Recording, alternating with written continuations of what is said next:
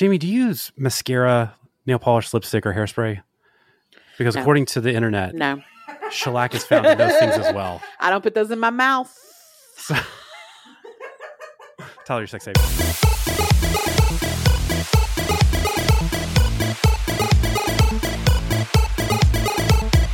Hello and welcome to episode number 525 of the podcast. I'm your host, Knox McCoy. And I'm your other host, Jamie Golden.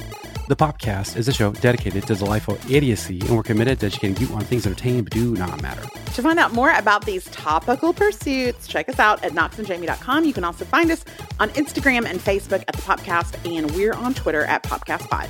Thanks for joining us this week as we are going to be talking the more you know. But before we do that, y'all, it is the most wonderful time of the year. It's time for brand new merch from the Popcast and Faith Adjacent. This is a time limited offer. We're only taking pre orders through November 1st, so you do not want to dilly dally. There are six sticker packs with classic designs like Weapons or Fist and new designs like My BFFs or Podcasters and Flavortown Homeowners Association.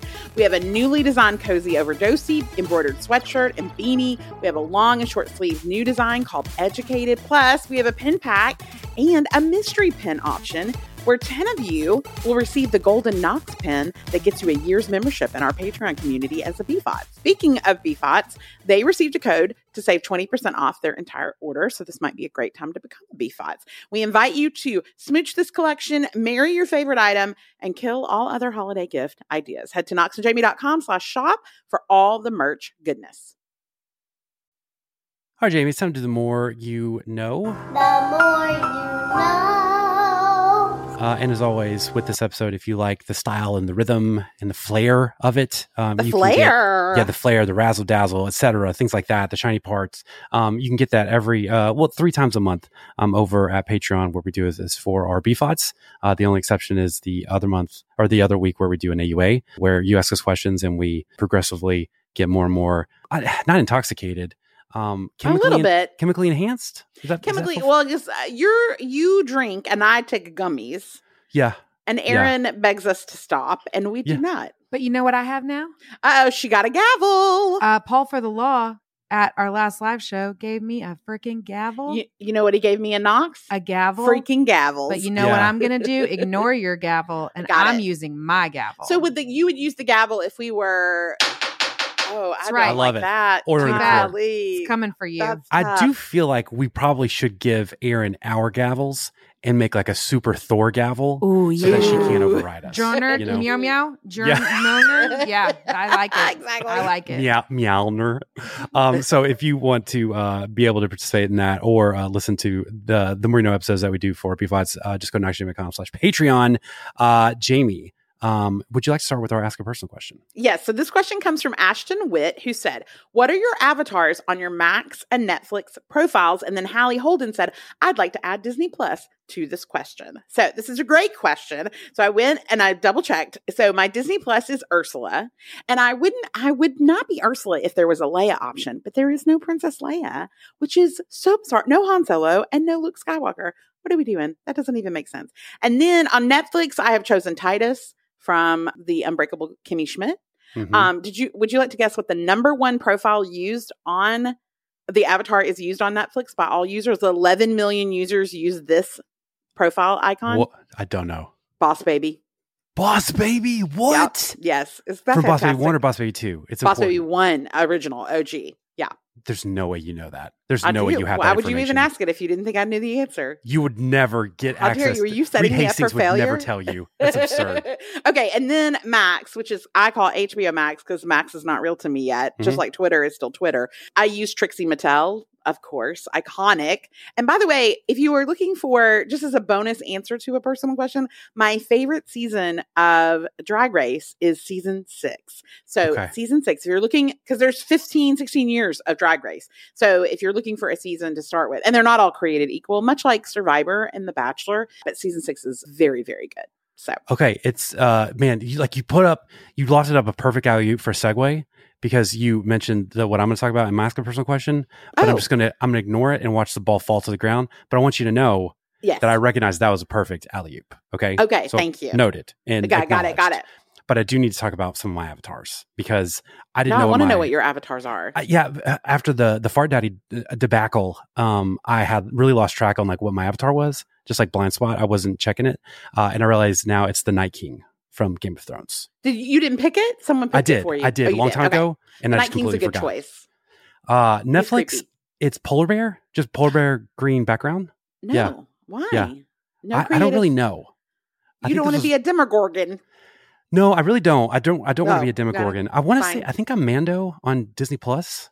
Um, of course, that makes sense. and You you're very mean to Mando to have Mando as your avatar. How am I mean to Mando? You're like he doesn't do anything. This is not a good show, and this se- although these seasons are not good, but you're like Pedro Pascal doesn't do anything. That's so So I just- mean. So me stating a fact of reality. yeah, That, now that's mean. yeah. now that Sometimes is- facts are mean. Sometimes facts are mean, and we don't Sometimes need to facts are facts. Sometimes how you interpret them them. is is weak baby stuff. Um, I yeah. Uh, Aaron, do you have do you know your avatars? I, I find this to be super interesting about people. Uh, my children have chosen them, but I uh, I don't I don't remember what they are. Uh, which I think is more interesting because it's like, how do they see you? How do they perceive you? I think it's Mrs. Incredible. Miss Oh, Incredible. of course it is. Elastigirl. That's, Elastigirl. Yeah. Sorry, my Yeah. bad. My bad. Excuse you are yourself. an Elastigirl. Am I? Yeah, that's a good thing. She's awesome Right, but what makes me Elastigirl? because Feels like a you trap, Aaron. uh, Feels like a you trap, do Aaron. Be everything for careful. your kids and you love them so much and you Uh-huh. go everywhere they need you to go and Uh-huh. those are all good things, right? Uh-huh. I don't know. I don't. Don't walk the way into you're it. looking Don't walk at into me it. does Don't- not. Mm-mm, Uh, does not. Tom Hardy like- from Fury Listen, Road gift. if you had a that's bait. therapist, they might they might tell you that, but I'm not your therapist. I'm just your friend Uh huh. and your coworker. Are you? Sometimes I don't know. Therapist, friend, coworker, all healthy relationships to be one person. Jason, do you have any exceptional avatars that you know of? I'm actually Titus as well on Netflix. No other Look at us, we're twins. I love him so Look that. much. Yeah. Did you guys just become best friends? but we're the Uh, worst kind of might have. twins, fraternal. That's the worst kind of twins. Thank you. It's tough. It's tough. Uh, okay, so um, I mentioned the uh, perfect segue that you supplied. You mentioned Survivor. You mentioned how like you know different seasons are different casts, different seasons, different vibes. Right? Yes. It's all not one universal, uniform thing. Um, a, a question I've gotten from several people uh, in the DMs is, "What's wrong with this season of Survivor?" Survivor season forty five. Second episode happened. Well, as the time of we're recording, it happened last night.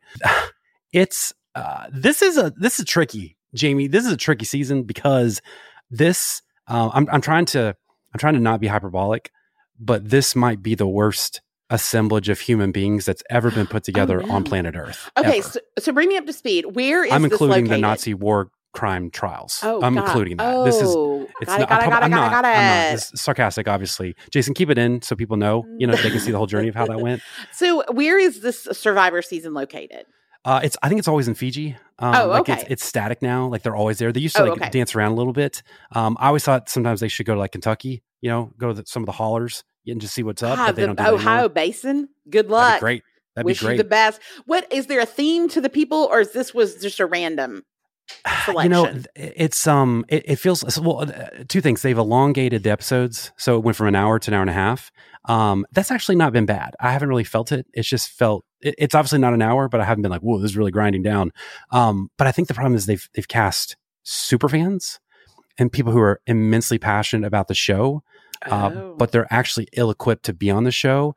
And do you want to know how i knew that straight How? away jamie? How did you well, know? because one of the most passionate fans, uh, you know, one of the challenges involved getting out of a boat and climbing up the ladder of a bigger boat, right? So two Okay. boats, water, ladder. Pretty Oh. Right. basic stuff for Survivor. My man couldn't get up the ladder. He had a panic attack and he just couldn't do it. And then later on, he broke Oh. down emotionally. And him and a tribe mate, they both started arguing, arguing about who should get to quit first, which is not a vibe you want. in on a- episode two. no, this was episode one actually. A They- one? a therapist lady and a Brandon, um, they were arguing. And I think honestly, the therapist gaslit Brandon into staying so she could quit, but I don't think he knew that. It's complicated how like it all went down. But she was just like, not for me, you know, not for me. I'm not here for Or that. does this make you sad when it's not as like are you because you don't have anybody to root for or you don't have good content like drama? What is it about it that makes you bummed? that people are bad at the thing they're supposed to be okay at. That's, That's tough. Because I would assume thousands of people applied to be on the show, right? Yeah, I, I, they just. I think they need to go more to uh, archetypes, you know, and people who will be in a good, not a good necessarily, but dramatic group dynamic. sometimes that pendulum goes too far, like on The Bachelor, Bachelorette. Now they've gone the exact opposite way, where it's like people with very distinct personal narratives, um, and they definitely have the opportunity for heartwarming like character moments where they can talk about something they overcame. But um, if you can't get up a ladder, uh, it's not going to matter if you have a heartwarming. Have they ever done like a children's survivor, like where they just have the kids do That's it? Lord of the Flies. They have that's Lord of the Flies. Oh, okay, yeah. got it. got it's it, a good one. it. It's a banger I would like one. to see that. That and really olds, like not 60, 90. Do you do you understand how close you're getting to Hunger Games? You just you uh, like spontaneously came up with the I- Hunger Games. FYI, very pro Hunger Games. You just didn't even need like a rebellion to get pissed about. I'm it. You're just like, into let's put these kids out and see what happens. I don't know, man. But Jason and I, we're talking about it over uh, Underachievers. So if you're passionate about Survivor, go check it out um, uh, over there. Um, speaking of dire situations, Jamie, let's do How Do We Feel?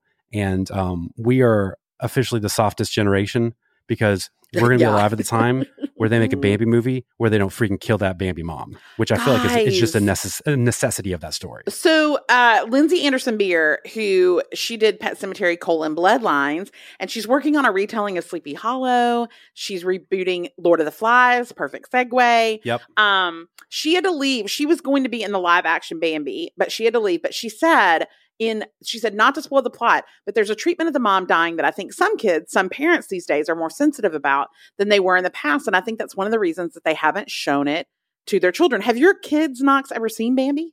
No, I haven't showed No. Bambi to. Yeah.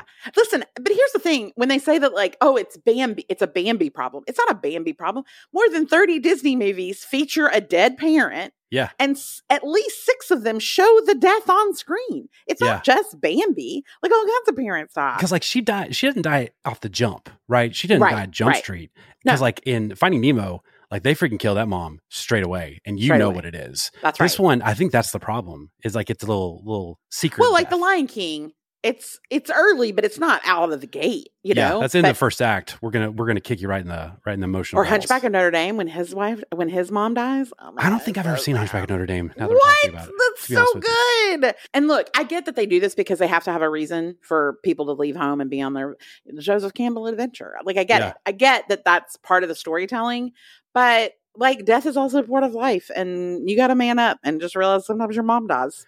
I, I think the bigger issue i have here number one is live action bambi i don't know i don't know who's wanting that who's that for you know Yeah, I Like, did not really enjoy the live action uh, Lion King.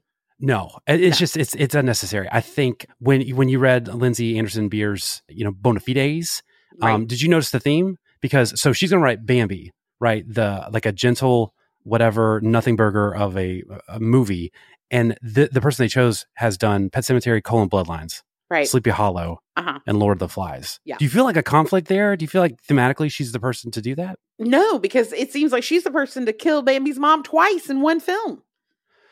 Look, I I don't know. They- Oh my were like- gosh, do I want to see Bambi colon Pet Cemetery? Uh, I think I do. Okay, see now now what you're talking about that's very interesting to me. Bambi's what if we did back. all the Disney animals and it was Pet Cemetery colon Disney animals? And so it's just that warthog, it's just that chicken from Moana. Listen, I let's zombie up. Let's zombie up with some of these people and like Yes. see. I would be here for a, zombie Gaston. Now that we're talking about it, you know, if we're just like, oh, do you know how hot zombie Gaston would be? I can I'd get the read. Are you I'd- are you I'd into zombie Gas? Like, are you into Gaston in general? Oh, 'Cause it 100 checks a lot of boxes. All day, every day, all Mm. day. Aaron, did He's you the best character. Did I ever see it? Yeah, Yeah, I saw Bambi. It's one of the first movies I saw in a theater. That explains so much about Erin. Why she doesn't like going to the movies. I love Bambi. You loved Bambi's mom dying. Well, no, I mean I didn't love that part, but like it's a good movie. it did raise the emotional stakes. That's for you sure. think it's one of the top five? No, no, no, no, No. So it's a good movie, but not a top five Disney movie. No, no, no, no, no, no. What's a top five Disney movie? Oh, uh, Emperor's New Groove. yeah, that's, a that's a good one. That's That a is a really good good one. one. Solid. I would do. What if there was a movie where Kronk and Gaston found out like they're cousins? And they Oh were like, hey, shoot, that would be should we good. team up? That would be good. God, could good they be twins? Oh my what if they're twins and they go on adventures like Danny DeVito and Arnold Schwarzenegger? I'm Like into that. it, man. Let's I do it. Like it. So, uh, thinking about uh, sad uh, moments from your childhood that people don't want to uh, uh, allude to anymore, I wanted to check in, Jamie, and see like, was there a particular like, can you? uh, Was there a formative sad moment from your childhood, or like just from your younger days, where you're like, Woof. This is tough. What? Yes. Just like let's talk about Let's talk about how, how, how your life was ruined as a six year old. childhood. Yeah. Yes, actually, there is. There is. It And feels like a deep well of content. To be Listen, honest, it's so I- actually I, really my- want to get in there. when we in my Enneagram cohort that I go to every quarter in Dallas, I they said, "Do you know what your childhood wound is?" And all these people are talking about like their parents finding their mom dead in the house and their parents divorcing Oh and moves. And I was like, "Well, when I was five years old, I watched ET." Because the Yeah. childhood wound of an Enneagram 7 is it's not okay to depend on others for anything. And right. ET left Elliot and he just was like, I live here in your heart now. And I didn't understand that. And I was like, no, no, I want ET to be here forever. I had an ET doll whose finger lit up. It was very important to me. ET was very formative. And I do believe that that is why I became an Enneagram 7. Can you say ET left? If like, it, did a, does a visitor leave you or does a visitor return? Do you know what I mean? Well, but I like think a it's fair to say like ET left. You're you're pretending like ET abandoned. uh, uh, ET did, how, how would I know any different at five years old? I don't know. I don't. I When I, just go to the grocery store, I don't back. abandon the grocery store when I leave. I just return home to my But, house. But you can easily go back to the grocery store if five minutes later. So you think it's ET 's not reasonable for people to be like, ET you should live at the grocery store now because I That's want right. But to I'm just here." saying you can turn the car around at any moment and go right back. ET can't come back. ET I wouldn't mind back. to live at a grocery store. To be honest with you, it's everything. There's no need. way. Where would you sleep? Uh, in the back, I'm sure there's a bunk. You know, I don't You, need sh- much. you think right guy. now inside an HEB is a bunk, a bunk Uh, bed. Yeah, hundred percent, dog. We could trundle bed that thing, put it in the wall. Ah. exactly. I can I just I've never commented on this, but I just want to say I really enjoy that you call the Enneagram group the like it's the cohort. It's because it literally feels- its name. Hey, name. you're getting defensive. You are getting defensive.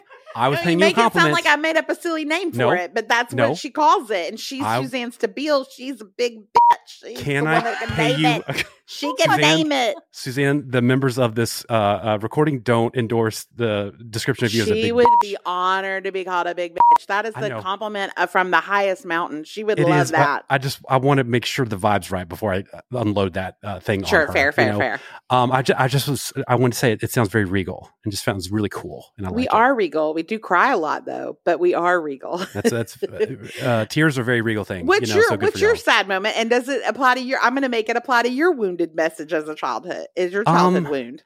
You know, I think there. I, this wasn't necessarily uh, childhood as much, but when Wallace, it's my childhood of like appreciating TV. When Wallace gets killed in the wire, um, with young Michael B. Jordan, you know, when Bodie, uh, Bodie I wondered how you would answer this question, and I never guessed it would be The Wire. Listen, it's a sad moment. It is know? a hugely sad moment. Because I did like- not know it was coming either at all- all. They're acting like adults. Yeah. And then you realize, like, when he knows he's about to get killed, like he just folds, and it's so traumatic. Um, I, I this was when I was my son uh was pretty young, and I watched The Road, and that is just an emotional like so blitzkrieg. Listen, here's the thing. Because I'm older than you, you missed out on some of the key early 80s uh, Yeah. trauma of TV, like on Different Strokes, where uh, he almost got molested by the guy that owned the cycle shop. Okay, Mr. Belvedere, where the counselor tries to molest one of the youngest children, and Mr. Belvedere, when Mighty Mouse used cocaine, he scrunched up a flower What? and he smoked it through his nose. why was that So- sad? Was he like of age? you can't use cocaine when you're a kid.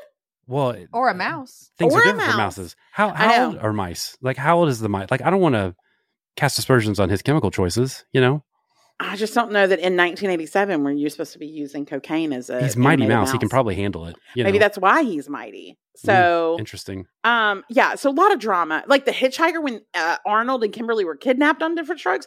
Different Strokes was a very traumatic show. Well, I, I'm hearing a lot of molesting, which is tough. Um, a lot of molesting going on on these TV shows. The most y'all dealt with was like, oh, she took caffeine pills. She's scared. Like Yeah, that's not was. the kind of trauma I was dealing with on you know nighttime TV. No. I did. I remember watching the Brady Bunch, and uh, the uh, some of the Brady kids got kidnapped by a kid, a guy. Was it Vincent Price? Am I making that up? Th- In Mhm. Hawaii, and like he was Oh going to yeah, because them. of the because of the thing they had stolen. That episode was problematic from the jump. It, there's a lot of issues. Don't go to and- Hawaii, guys. Don't go to Hawaii. well, don't do that. Don't um don't try to kidnap kids and maybe molest them in the caves. And then as the dad of the kids, don't invite him to a luau after that. And probably don't have a luau. You know, there's just a lot of Yeah, don'ts. there's a lot of episode. problems. Yeah, no, that's I- fair. another sad one for me was um Donna Martin graduates on 90210. Um, that was a that was a formative Why sad moment for me. sad? Uh, it, it- it- like even watching, I think it was during sweeps, and I remember being like, "This is a big deal. This is a big deal episode, right? Like a big dramatic set piece." Yeah. And um, it was on a platter for uh, Tori Spelling to like win the Emmy or whatever and become Right. like the next great actress. And the content was stupid, and she was not good, and that just made me sad actor. for her. Of like, she she'll never, never going to be the next great actress. That's Yeah, the Nepo she's no ba- Jennie Garth. She was literally the Nepo baby. She's the avatar for Nepo babies. She is. Yeah. Yeah. She was like there's Andrea Zuckerman who's 60 years old at the time of that recording of that episode and waiting for her opportunity and she never got it, you know. It was a tough. Also the- when uh, Scotty got shot in front of David Silver. That was I was going to say the shooting didn't make Yeah. it higher on your list. It was her graduating. well, I wrote about that. I put that in book form, you know, That's so right. it feels like, you know, I put it in my my book cohort. Um it's it's in one of the chapters. You can buy your book cohort on Amazon.com. Yeah, maybe. I don't know. It's probably a good price right now. Head over to Hulu this March, where our new shows and movies will keep you streaming all month long. Catch the acclaimed movie All of Us Strangers, starring Paul Mescal and Andrew Scott. Stream the new Hulu original limited series We Were the Lucky Ones with Joey King and Logan Lerman. And don't forget about Grey's Anatomy. Every Grey's episode ever is now streaming on Hulu. So, what are you waiting for? Go stream something new on Hulu. Hey, I'm Ryan Reynolds. At Mint Mobile, we like to do the opposite of what Big Wireless does. They charge you a lot, we charge you a little. So naturally, when they announced they'd be raising their prices due to inflation, we decided to deflate our prices due to not hating you. That's right. We're cutting the price of Mint Unlimited from $30 a month to just $15 a month. Give it a try at mintmobile.com slash switch. $45 upfront for three months plus taxes and fees. Promo rate for new customers for limited time. Unlimited more than 40 gigabytes per month. Slows. Full terms at mintmobile.com. I might not be as good as Nostradamus at predicting the future, but I do love taking my knowledge of the past and trying to figure out how it's going to affect the present and future. Whatever your vision is for this year, let Pair Eyewear bring things into focus for you. Do you get it? Don't stay stuck in the past with the same old glasses you've had since high school. That was literally me.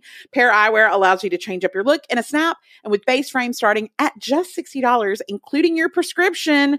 They're not just convenient, they're also super affordable. I'm always so excited to see what new frames Pair has available, especially for my big head. I just checked their website and they have a new Y2K revival collection. The frames are so fun. Pair always does a great job of having a mix of loud, fun frames and, of course, more subtle looks to match anyone's personality. The Millennium Twill Plaid is both subtle and colorful and absolutely adorable. Their new Easter collection has a white pearlescent top frame and one called the Blush that is truly bringing back memories of frilly dresses, white patent leather shoes, and celebrating Easter Sunday with Chuck and Jan in all the best ways. Their virtual try on is a super convenient way to find the right fit for you. And with free standard shipping and a flexible 30 day return policy, you have nothing to lose. Visualize a fantastic new year with Pair Eyewear. Go to paireyewear.com and use code POP for 15% off your first pair and support the show by mentioning that the podcast sent you in their post checkout survey. That's pair, P A I R, eyewear.com, code POP. This show is sponsored by BetterHelp. As spring draws near, time can feel like such a construct. Are we going to be springing forward or is it falling back? I'm always hoping it's falling back because who doesn't want an extra hour added to their day? But then the question becomes time for what? If time was unlimited, how would you use it? Figuring out what's important to you is the first step in making it a priority, and therapy can help you find what matters to you so you can do more of it. It might sound like a catch 22, but making therapy a consistent priority has been the catalyst in giving me so much of my time back. Not only has therapy helped me identify my priorities, but it's also given me the skills to enforce boundaries around my time. If, like me, you wish you had more time, give BetterHelp a try. BetterHelp is entirely online and is designed to be convenient, flexible, and suited to your schedule. Even getting started is super simple. All you have to do is fill out a brief questionnaire, and they'll do the work of matching you with a licensed therapist, and you have the option to switch therapists at any time for no additional costs. Learn to make time for what makes you happy with BetterHelp. Visit betterhelp.com slash popcastpod today to get 10% off your first month. That's betterhelp, H-E-L-P dot com slash popcastpod. Let's do. Let's go to what's the word, Jamie. Uh, and I want to talk to you about. Um, there's a Hollywood Reporter article um, that picking. I just love. I- Sometimes I love the audacity of some of these. It's like we're going to tell you the best 50 Yes. shows of the 21st century on a random October. Let's go. Let's like do it. no okay so i do want to say before we get into it of the 50 shows that they pick so their drama it's the critics all the critics at hollywood reporter got together and picked made this list and of the 50 shows they picked 38 were on the air since we started the podcast. So 38. And of those 38, we had greenlit 30. Wow. Okay, Isn't that amazing? So so Good it is a solidly good and I would say of the shows that weren't on the air, for example, The Wire that makes the list, we love the there are several shows of the 12 that had already gone off the air that we loved desperately. So Yes, we've retroactively greenlit that. That's right, With passion right. enthusiasm. When, so uh, when you're um when you're looking at a list like this, um, or you're thinking about like your your favorite TV shows, what's what is the most valuable thing to you? Is it like I want to be able to rewatch it and it kind of hold up, or is it like I just want a singular, memorable, captivating experience and I don't ever need to watch it again? Well, I'm not I like I'm really not a rewatcher of shows that often. Like I my comfort security pop culture blanket is always stand up, so I just Mhm. rewatch stand up specials a lot. But I I think because I do think there are shows that will not hold up on the rewatch. Not only like culturally they won't hold up, but then they also won't hold up like like the dialogue won't hold up, the the screenwriting won't hold up, the direction, the casting. There are issues at play. Like I mean, there's a glare. Like The Office is not on this list. Mm, Um, well, there's a reason why. I know? know exactly. There's a reason for that, and so because I think The Office on a rewatch. It has after season four has uh, five seasons that are not great. You know what I mean? Yeah. And yeah. so, but because there's things on this list that I loved at the time, like they they truly were my person. I made them my personality, Hmm. and now I would maybe leave them on the list, but I would not put them where they landed. Like which like uh are you talking? It feels like you're talking about Thirty Rock. Are you It talking about is 30 what Rock? I'm talking. Yeah. So 30 Rock on this list was number four on the list, top ranked comedy. Yeah. And I on the rewatch, it has a lot of problems because I Now, did try like to rewatch like, it. Ooh, this is tough with the now lens. Listen, like, I think if funny? you're Asian, black, or indigenous, you are not going to find yourself having a good hang. Or if you're an ally to any of those communities, you're going to be like, this is a problematic. Like, there's just a lot of cliches and stereotypes and, you know, mocking of thing like and and the hard part is it's like there was one person of color in the writing room yeah, like and it was donald glover and he Right. left so yeah.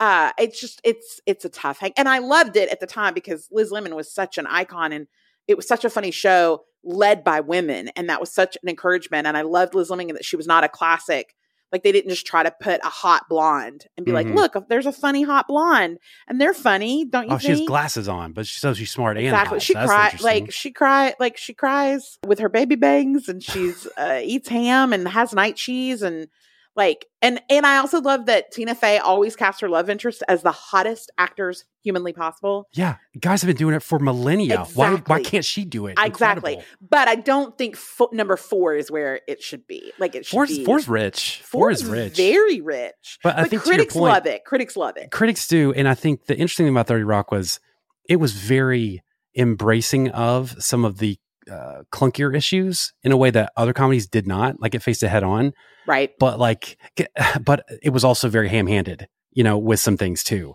uh Yes. inadvertently i just keep thinking about i think it was the live episode where jon hamm did blackface but they were like no like we're we're commenting on blackface we're not doing blackface no. i was just like that seems like a scary that uh, thread to That's ne- or needle to thread And the number of people that that had to get through for them to be like, it was 20 layers deep of people Yeah. going, that's fine. Nobody will be Yeah. bothered by that. Sure, sounds great. I just don't want my name on that. That's uh, incredible. You know, I, I noticed uh, Survivor at 23. Thought that was admirable. I was like, I okay. thought that was great because I do think uh, pretending that reality shows haven't been a, a- an important part and a and a great part of TV would be silly. So I would expect Survivor of all the representatives, it feels like Survivor is the right one to represent reality shows.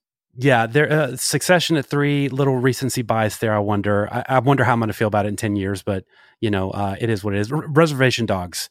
That was the big surprise for me at number Listen, six. me too. And I love that show. And what's so weird is that it it's ended early, I feel like. I feel like it had at least two more seasons in it. But I do think that show, enough people have not seen it.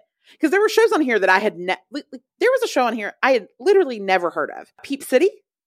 Yeah, that was one of those. It might, it might have been a test of like that's not actually a show, but if you say you like it, then you're a phony. Yeah, I was like, okay, phony. I don't know. Maybe this is great. Uh, For me, the the weak link on this list was Halt and Catch Fire. Thank as- you.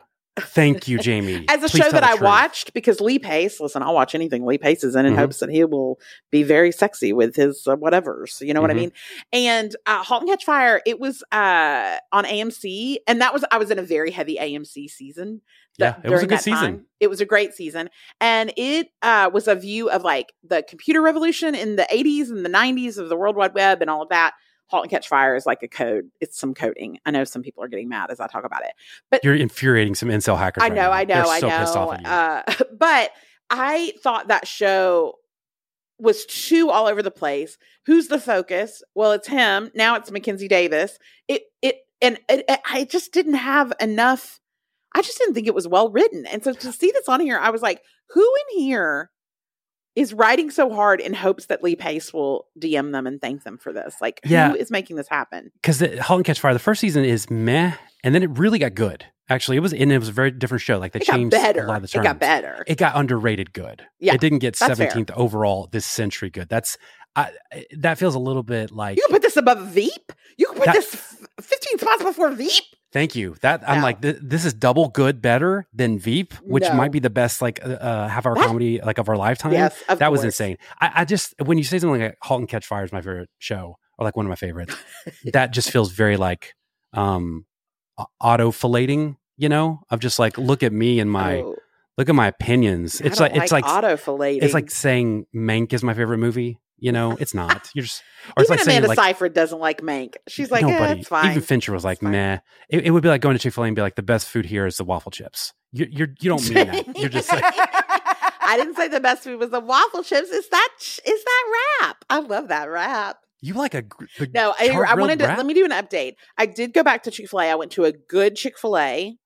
Um, well, not a good. I went to a better Chick Fil A, and I got the pimento cheese sandwich again. And here's what I did. I, here's it's the spicy filet. So I think it, and it was excellent. And they put a normal amount of pimento cheese on it. And I did withdraw the jalapenos, not for the heat, but they are maybe the saddest jalapenos I've ever seen. And so I removed them from the narrative. So You know that there are pickled jalapenos. that's exactly why I don't like them. Okay, The pickled, that the pickled, that does the throw group people of the people out in the world who ride hard for the No. pickled uh, veggies. I know it's Aaron, but she's looking at me. But we're listen. That's a ver- that's a version of myself I don't want to be. I don't want to. no, no pickled anything. What No are you pickled talking about? What do you mean no pickled anything? Aaron would die a thousand deaths if pickled onions didn't exist. Yeah, that's right. Uh, what's the elevator pitch for like pickled things beyond like they last for a long time? Uh, they add a they level up literally everything in your Oh. life. You want to put a marriage, your children, Yeah. everything. listen. You want to put some pickled rat. Like, do you want a good taco? Do you want to have an elevated Oh, no. experience? Are you going to put radishes on this? Yeah, you're Oh, gonna put pickled radish. You're gonna put pickled onion. You're gonna put pickled cauliflower, pickled carrots. You want to put I just feel like it pickled dilutes like the like the, No, the no, no, flavor. It and, like, overwhelms everything because No, of the vinegar. No, no, it no, no. overwhelms No, no, no. every other good flavor in a dish. You're absolutely wrong. It adds that extra tang at the end. Oh my gosh, it's no, just it's like not at the end. it. It's at the yourself it. beginning. It's in No. the middle. It's I at don't the know what's end. wrong with your tongue, but uh, obviously something. like I don't know, but like it it it takes you on a ride.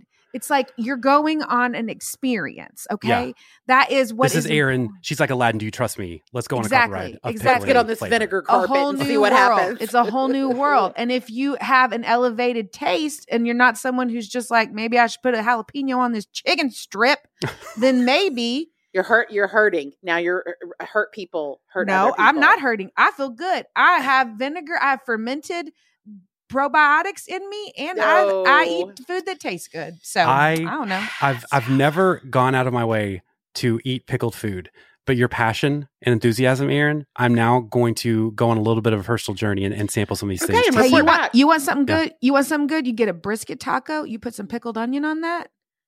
And I'm just, I I'm just- just telling you, not When you get that and that pickled onion, so you can't taste the brisket anymore. It is delicious. Look, I love it- onions, Okay, so that you, you want good. to you want to take the advice of somebody who eats a chicken nugget, or you want to take the advice of somebody who who understands what good food is. I mean, Okay, it's, I- it's your decision. It's your Aaron has. Aaron has great taste. This to me is her blind spot. Like her pick, Okay. her uh, her riding hard for pickled things. I think is your one blind spot when it comes to food. I We're, think we're going to find out. Aaron's going to keep us in the loop on UAB. I'm going to report back on uh, pickled stuff. I like I like giving people homework I and getting homework. I like homework. This is good. This is good.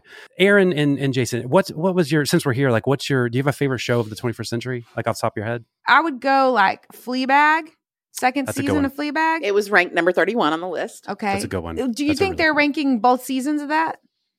No, uh, it's second season. Okay, just Yeah. second season Yeah. only. Uh, or Veep. I would go Veep. Veep was 32. Mine Yeah. is Veep, and I thought that Breaking Bad at 16, that's That too was- low. So would you okay, That's so on this low. list they put Better Call Saul way ahead of Breaking Bad. Would you say that's fair? No. I don't think so because I think that the impact and the best show overall and everything was Breaking Bad. I think it was so Yeah. much more dramatic than Better Call Saul. But to have have it all the way at 16 when Mad Men is one, I think that that's kind of crazy. Listen, people talk about, you know, Jamie, like I know you were in on that AMC life. Like you know, you were there. The Americans. the Americans. You probably messed with Low Winter Sun, like I did. For Yeah, I did. Of course you did. Of course I we're did. actually we know what we're talking about. Yeah. Better Call Saul, I loved. The first two seasons were about paperwork at an old person retirement home. That's just a fact. And you know what? It paid off and it was fine, but it's not better than Breaking Bad. That is like saying Easter's a more important holiday than Christmas because the resurrection is more interesting The food the is better. The resurrection birth, is you can't better. resurrect- You can't resurrect I nothing. will I will say I was also bummed that Broad City wasn't a little higher because I thought Yeah. Broad City was so revolutionary. In terms of comedies, I just think Broad City was a better it never got Rock. respected. If it, if Broad City had been on HBO, Yes. you would be talking about it in the top 10. It I would be like, um, what's the Jean Smart comedy? Hacks. Yes. Yeah. It would be like that. It would be uh, treated like that, but it's not, Hmm. unfortunately. I think Broad City is going to make its way back through like reels, TikToks, and all that stuff because I there are so. out of context clips Oh. from Broad City that are still just on the planet. absolutely hilarious. Perfect. It's just a rich, it's a, it's a rich text. Game of Thrones at 30. That kind of, That's I know- season eight, y'all. That's season eight. That pushed you down 15 spots. I'm I telling agree. you. I agree. Yeah. You're, she's not wrong. yeah, that's just, uh, it changed, like, it changed the industry. no, for like it, it six is, but. I'm telling you, people only remember the end. That's true. And they're That's only because even me, I think, should I go back and watch Game of Thrones? Because listen, season one, uh, that end of season one, that finale, Hmm. I it broke me as a person. It was so good. And but I think if I went back, I would still just only remember how bad season eight was. Yeah. I just, I can't believe they dealt with the Night King in one episode. They're just like, here he is, and he's gone, and forever. And I think this light spoiler, but it just it was a little disappointing. Um, but it's a good list. I, I really I, I liked uh, looking at this list. Um, I, it made me you know appreciating the best. I thought it also feels fair to be like you know there has been some bad TV. Um, if if we had to make a list of like the worst TV of the 21st century, Jamie, do you have like a nominee you'd like to put forward? I do. I have a, an honorable mention in I Want to Marry Harry on Fox. If you remember, in Man, 2014. I saw that too. I could not believe that. as a reminder that they took a red Englishman and made 12 single American women think he was Harry the Prince. And I, the woman who won, she recently did an interview where she was like, When I knew he wasn't the one is when they took us to London and I saw somebody holding a Harry mask. And I was like, Hmm. Well, that's not him. That's bad producing. That's That's, really bad good. producing. Um, but my actual nominee would be, and because I watch, because I was thinking about bad shows where I have watched all of the show. Yeah. And I only could think of one, and it was Stalker on CBS. I don't know if you remember Stalker, but this was Maggie Q, who is Yeah. an LAPD, LAPD detective who runs a unit, but she herself has been the victim of stalking. Mm, And then Dylan McDermott is the New York like weather detective that moves to LA who Yeah. tries to stalk people. well, no, well, um, well, I'd hate to spoil it for you, but Who's the, which one's the stalker? Well, it, they do. It's it was a procedural where they did different stalking each week, but then the through line was that maybe Dylan McDermott was a stalker. Listen, Cut two. He is. He's definitely listen, a stalker. there- this was so problematic. And look, I love Dylan McDermott from Pri- what, what was it? Uh, what was Steel the law Magnolias. show? No, what was the law show he was on? Don't say The no. Law Show? Don't say no. That he don't He's act like he's not in Righteous Steel Magnolias. Yes, he. It, wait, is he? Doesn't No, he he's not in play Righteous Gemstones. the pastor, the good pastor, the nice pastor? That no, that's Stephen Dorff. no, no. I don't know that he's nice. The first season of Righteous Gemstones. No, no. Yeah, Dylan Yeah. McDermott. No, He I think you're thinking of not Dylan Mulroney? McDermott. You're thinking of Dermot Mulroney. Ah, dang it is. Yeah. And I, like, hand to God, I was just about to pitch a detective show with Dermot Mulroney and Dylan McDermott. I because I, know. feel like that'd just be so confusing. Okay, it's the practice because he was a guest on Ally McBeal as Bobby Donnell, and then he was the practice, and I loved the practice so much. He was so hot and sexy, and so I was like, "Oh, I'm gonna love this. This will be fun." Yeah. And Maggie Q and he had such great chemistry because they like dated in real life, and that show was so problematic. I mean, not even like. Ugh, you're being too woke problematic. I mean, like, no, we would all agree on this. Like, Oh, okay. is so uh, exploitive and misogynistic and gross and creepy. And and look, I looked on Rotten Tomatoes. It has a 20% critic score and an 81% audience score. And I went, Wow. because those are the stalkers who are like, this seems great. I don't know what the problem is. Well, I think like there's a, great big show." Maggie Q hive that you're underestimating. There's a huge. God, Maggie. Q is hot. Remember her in Mission Impossible when she gets out of the car? Who could Ah, forget? So Who good. could forget? Uh, I, I, I see. I think an interesting version of that show is Maggie Q is the stalker, and like how much will dudes let her get away with because they're okay with getting stalked by Maggie Yeah, yeah, You know, guys. I feel like that's where hu- the the Hustlers movie, I feel like it kind of laid up a little bit. When I'm, like- I I just wanted a, a movie that would explore how much dudes would allow if just someone like Jennifer Lopez paid attention to them. You know, 'Cause it'd be a lot. It would be a lot. Yeah, it would. I also I, I put Cavemen, the uh the TV show based on the. It's just it, it- in the moment when you said the pitch out loud, everyone was like, "That's a terrible idea," but they were like, "You know, the really mediocre, uh, funny cave guys from the Geico commercials. Right. What's a Give them show, about them?" Yeah. And it'll be great. Um, and, and it turns out it was not because Nick was Kroll was not in that. I think he was God, involved. yes. Uh, I think obviously, you know, the uber text of cave people in a modern world is Encino Man with uh obviously Brendan Fraser, Pauly Shore. Mhm. Um, who could forget? So unless you're gonna if you're gonna be pulling on Superman's cloak like that, you know, you better bring it and don't just come with like with some Geico IP, is what I'm saying. No, that's exactly right. So it was bad stuff. Okay, let's go to uh, Trailer Park, Jamie. And uh, in lieu of really talking about cinema side piece or the, and the box office recap, we are getting some good trailers coming out. We Uh, are. and we've been trying to talk about uh, the uh, bout of songbirds and snakes, sand snakes. There's, it's, I- a, it's a very wordy title, and I'm not going to get it right. I like that you wrote sand snakes in the rundown when it's just snakes. Isn't that a Game of Thrones now? Like that's a Game of Thrones group, I think. the Hunger Games colon the Ballad of Songbirds and Snake. Knox re he greenlit the book. You really it's a loved it, book. It's so good. and so we knew it was going to become a movie. That was a given. And so this will be the fifth installment in the film series. And this takes us back. It comes out November seventeenth um, at the theaters. This is going back in time. So this is now Snow, but he's eighteen years old. Yep. And the 10th annual Hunger Games are approaching. He is supposed to mentor Lucy. Lucy is played by Rachel Zegler. Listen, has anyone ever had the kind of run that Rachel Zegler has had in terms of getting the biggest roles in Hollywood? Like West Side Story, then she was in the she was in a Marvel or DC film, Shazam. She's in the Shazam, one of the Shazam. Oh, is she really? Yeah, she's in one of the Shazams. And then she's playing Snow White and then she's in Hunger Games. Like and and literally she did not act before West Side Story. Like she was not acting. I she was can't just in her high school plays. See, like I haven't intersected a lot with her. I can't tell if she's good or not, and also can't tell uh, why is she getting these roles. Is it because she's like she's legit, compelling, and good? Because wasn't she trying to get invited to the Oscars? And she like she shamed Yes. the Oscars into inviting her. Sadly, uh, well, moment? she didn't shame them. She was just like every everybody else got invited West Side Story, but me, I did not receive an invitation. That's The- weird. like Anson Elgort got invited. Ansel Elgort got invited, and you did not get invited. That doesn't. Did you say right. Anson? I hope I he has a brother named I- Anson. That would be so many consonants. Anson and. Ansel? I don't know. But this, I will say and this Gretel trailer- Elgort. That's the move. Got That's it. what you do.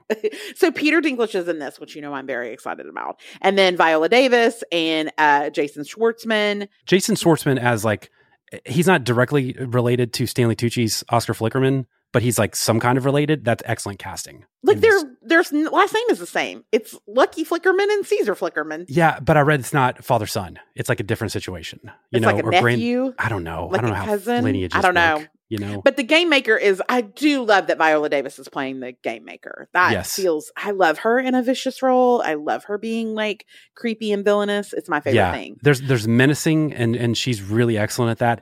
I like having Peter Dinklage, and it's pretty clear that he's uh, intoxicated Peter Dinklage the whole time.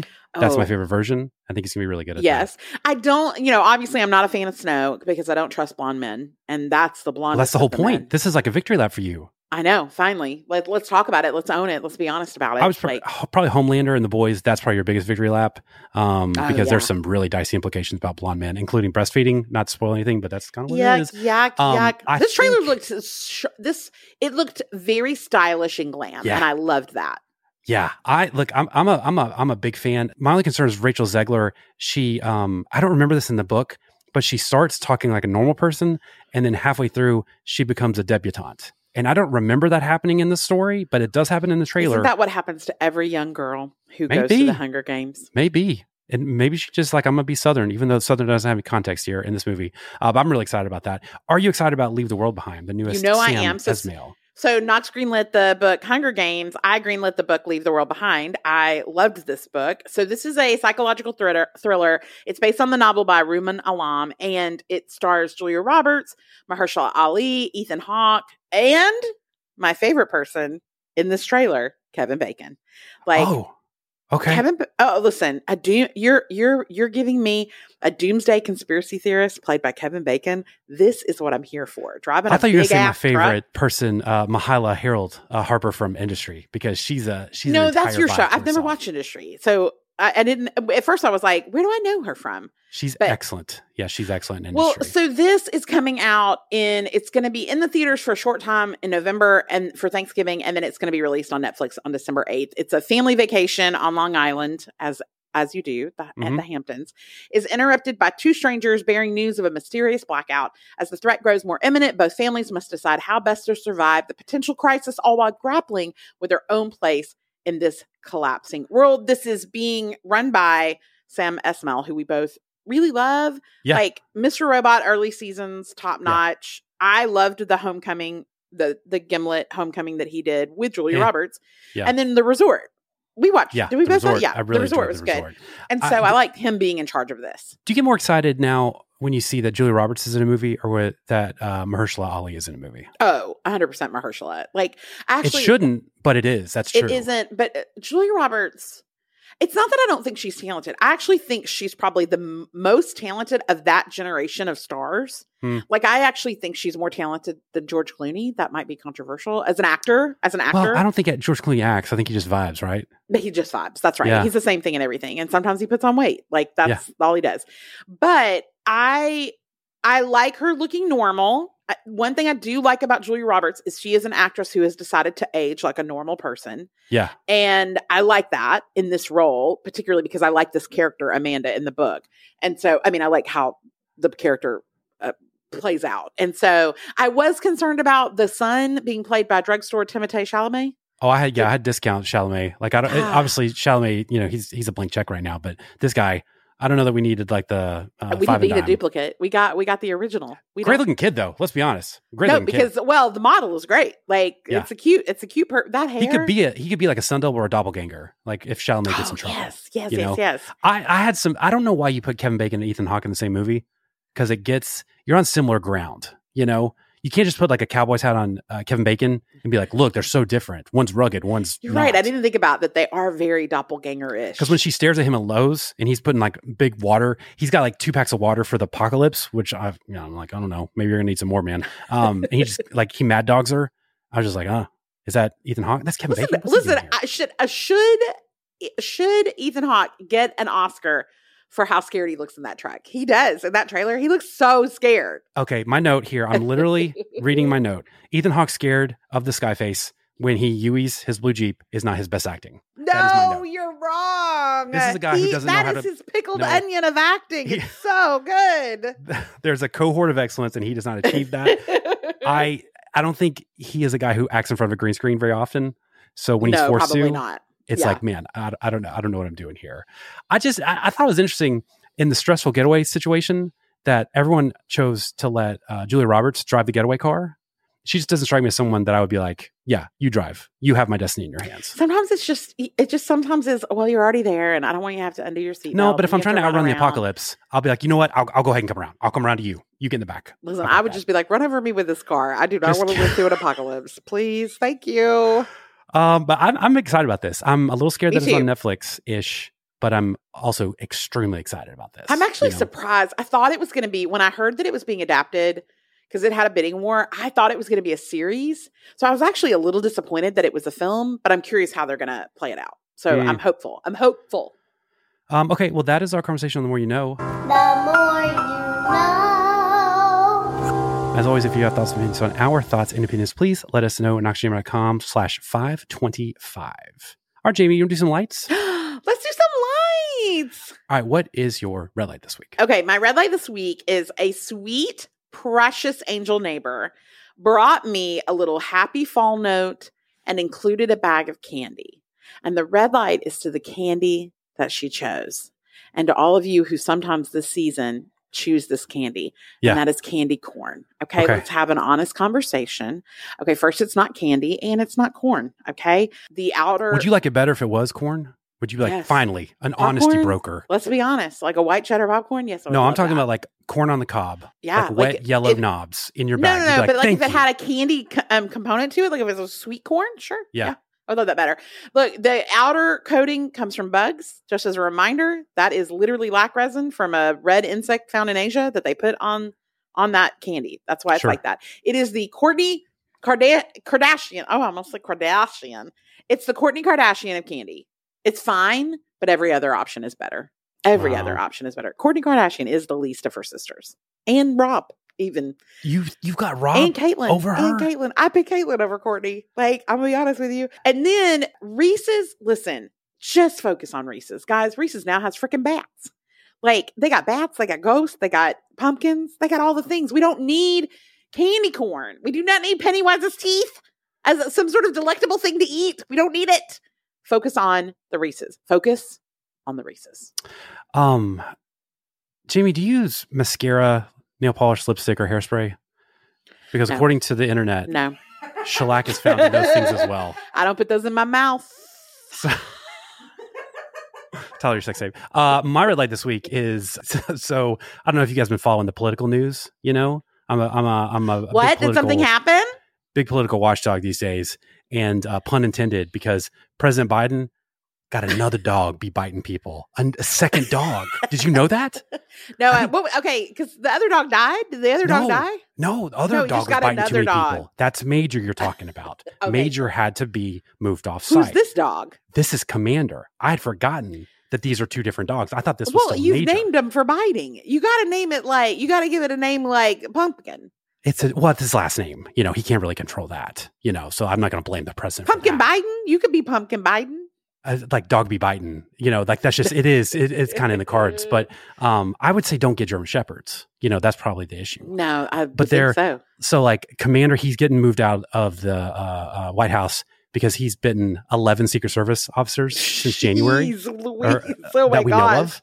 And uh, I did spend this morning uh, reading through. There's a, uh, I think a, a watchdog group, pun, again pun intended, uh, named like Judicial Watch, sued for the emails associated with these biting incidents, and it's a 195 page PDF about just emails Secret Service officers being like, "This freaking clown needs a muzzle." LOL. And I want to hear. I want to hear the uh, emails read out loud by Jill Biden.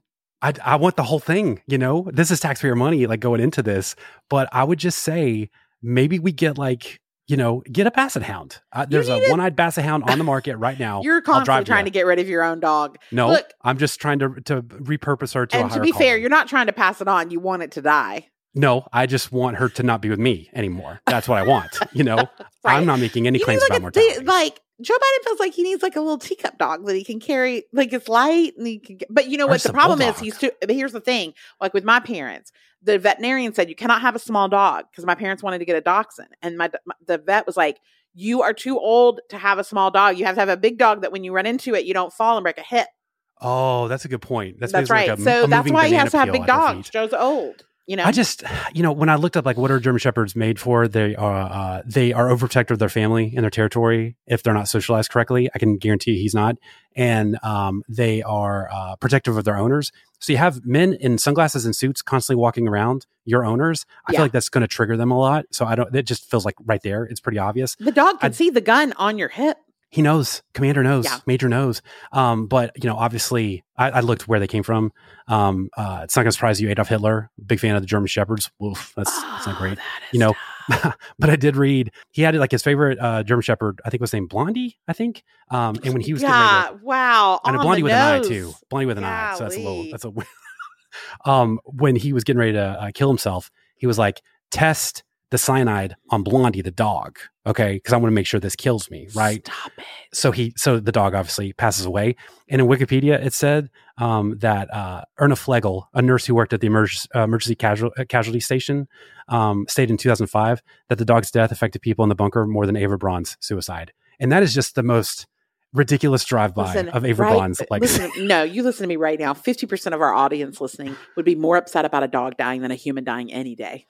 Oh yeah but i just like think you know ava braun just like why you gotta do her dirty like that you know like that's, That's tough. it was it was implied we And, and- but 2005, it's been enough time has passed. like, It's incredible. It's Yeah. incredible. Uh, the shade uh, in that. Uh, what is your green light this week, Jamie? Okay, so this week I have two green lights. The first is a brand new book. It's called Out There Screaming. It is a black horror anthology curated by Jordan Peele, one of our favorite people. Now, uh, Jordan Peele, Get Out, uh, Snow. He loves he loves horror stories, and this book surprised me so much because normally I don't like short stories because I want to be immersed for 300 pages or 500 pages. But this was like the perfect way to consume horror because he listen he got all the black the best black authors out there i mean like like N.K. Jemisin wrote a piece for this, which is actually my favorite story called Reckless Eyeballing, which is about that's the beauty of these stories. So the story takes the quintessential uh, American Black experience and puts it into horror uh, situations, which I love. So Origin Story uh, is one of my favorites. Reckless Eyeballing. I also love Hide and Seek. I love Lazarine. But here's the thing: what I'll say, these stories there there's like stories that are scary. There are some frightening stories where I had to be like, I got to put this in the freezer. But then there were stories that were sad and like creepy and then there were stories that made me like weirdly uncomfortable in in in a good way. So it is so well it's so well collaborated because he's a great eye, he has a great eye for that and then these writers listen the writing is top notch so i think even if you're not somebody who loves horror i think you would really love this anthology because everything is very short. You're not getting too immersed in anyone's story but it's also often in context like these two sisters my the writer is one of my favorites where two sisters get on a bus they're activists and they get on a bus going somewhere strange and then a mysterious writer appears and all all of the hijinks ensue. So I love that. So that's my first. And then my second is a stand up special. Speaking of stand up comedy, Beth Stelling, who is one of my favorite stand ups because she is one of the driest stand ups out there. And she has a new special on Netflix called If You Didn't Want Me Then. And it kind of, she covers three kind of storylines. One is her growing up with her mom and sisters in Ohio, and it's actually recorded in Ohio, which was super fun because she had literal people from her high school in the room and she interacts with them a little bit. And then visiting her father in Florida and stories about raccoons, which is a classic Florida tale, and then how she navigates life as kind of a single woman, which I really loved. And it's so dry, but it's full of lots of sneaky daggers that get you kind of right in the side. And I think it's a fun one hour hang. So those are my green lights. Uh, My Green Light is a documentary, a short documentary uh, on HBO Max. It's uh, called BS High, uh, and it's the story of Bishop Sycamore. And like this was an insane watch um, because I remember reading about uh, this team, uh, but I really didn't do more than that. So I really didn't have a ton of context. I just knew it was probably a fake school because that was the story. And uh, all that broke because they were a high school, you know, they'll do these high school football showcases. Um, so you'll see some of the usual suspects. Every now and then you'll see an up and coming school. And uh, Bishop Sycamore was prevented, uh, was presented like an up and coming school, and they played uh, IMG Academy, which, if you know anything about high school football, is like the super Alabama um, uh, of high school football. And IMG Academy absolutely boat raced them in a way that almost got like some of these players seriously hurt because they were so Oh. fake and unorganized at playing football. Um, and that's what really got people onto what's happening with Bishop Sycamore. Uh, the doc itself really centers around the main organizer of the uh, sarcastic air quote school, uh, Roy Johnson, who he is, and that's what makes this documentary so good is he's kind of the focus of it, and he is a con man straight out of like central casting. He is the con man you're looking for. He acts like it. Um, there's a duplicity with his commentary and conversation and the footage that they show um, that is so uh, well done. And I like sometimes uh, documentaries feel like they get too enchanted with the con man, or sometimes it feels like they will resist engaging with it and uh, also kind of resist um, acknowledging to the audience like this is a very charismatic, magnetic person. So I understand why this happened. This documentary does both. It will let you Okay. let, let him charm you, but then it will also like cut to a complete lie or something where like it's it's always balancing. There's a reason that this worked, but there's a reason that this guy is not to be trusted as well. And I thought that was it was kind of really uh, deft handling, but uh, it also kind of opens the um, uh, curtain on the duplicity of high school athletics and the quote commitment to the kids versus everyone trying to get rich and get like status and get elevated as quickly as they can. Um, so it was it was a real eye opener for someone who even kind of pays attention. There was a, a lot of illuminating things for me to. Uh, Well, I want to watch it because I just looked it up. It's on Max and it's 100% on Rotten Tomatoes. It's incredible. It's So really really uh, incredible. Um, okay, that's going to do it for this episode of the podcast. And for your remember anytime you're doing shopping on Amazon, make sure you go to amazon.com slash shop slash the podcast first. So you purchase your affiliate link, your favorite item purchase using that link this week was Jamie does a book. It's called All the Way, parentheses, Hot Jocks Book Two of Nine. Listen, I love when you put out a book and you're like, there will be none of these B Yep, words. that's We're right. coming Buckle for up. you. So this is a book by Kendall Ryan. Just to, let me do the quick, like what it's about.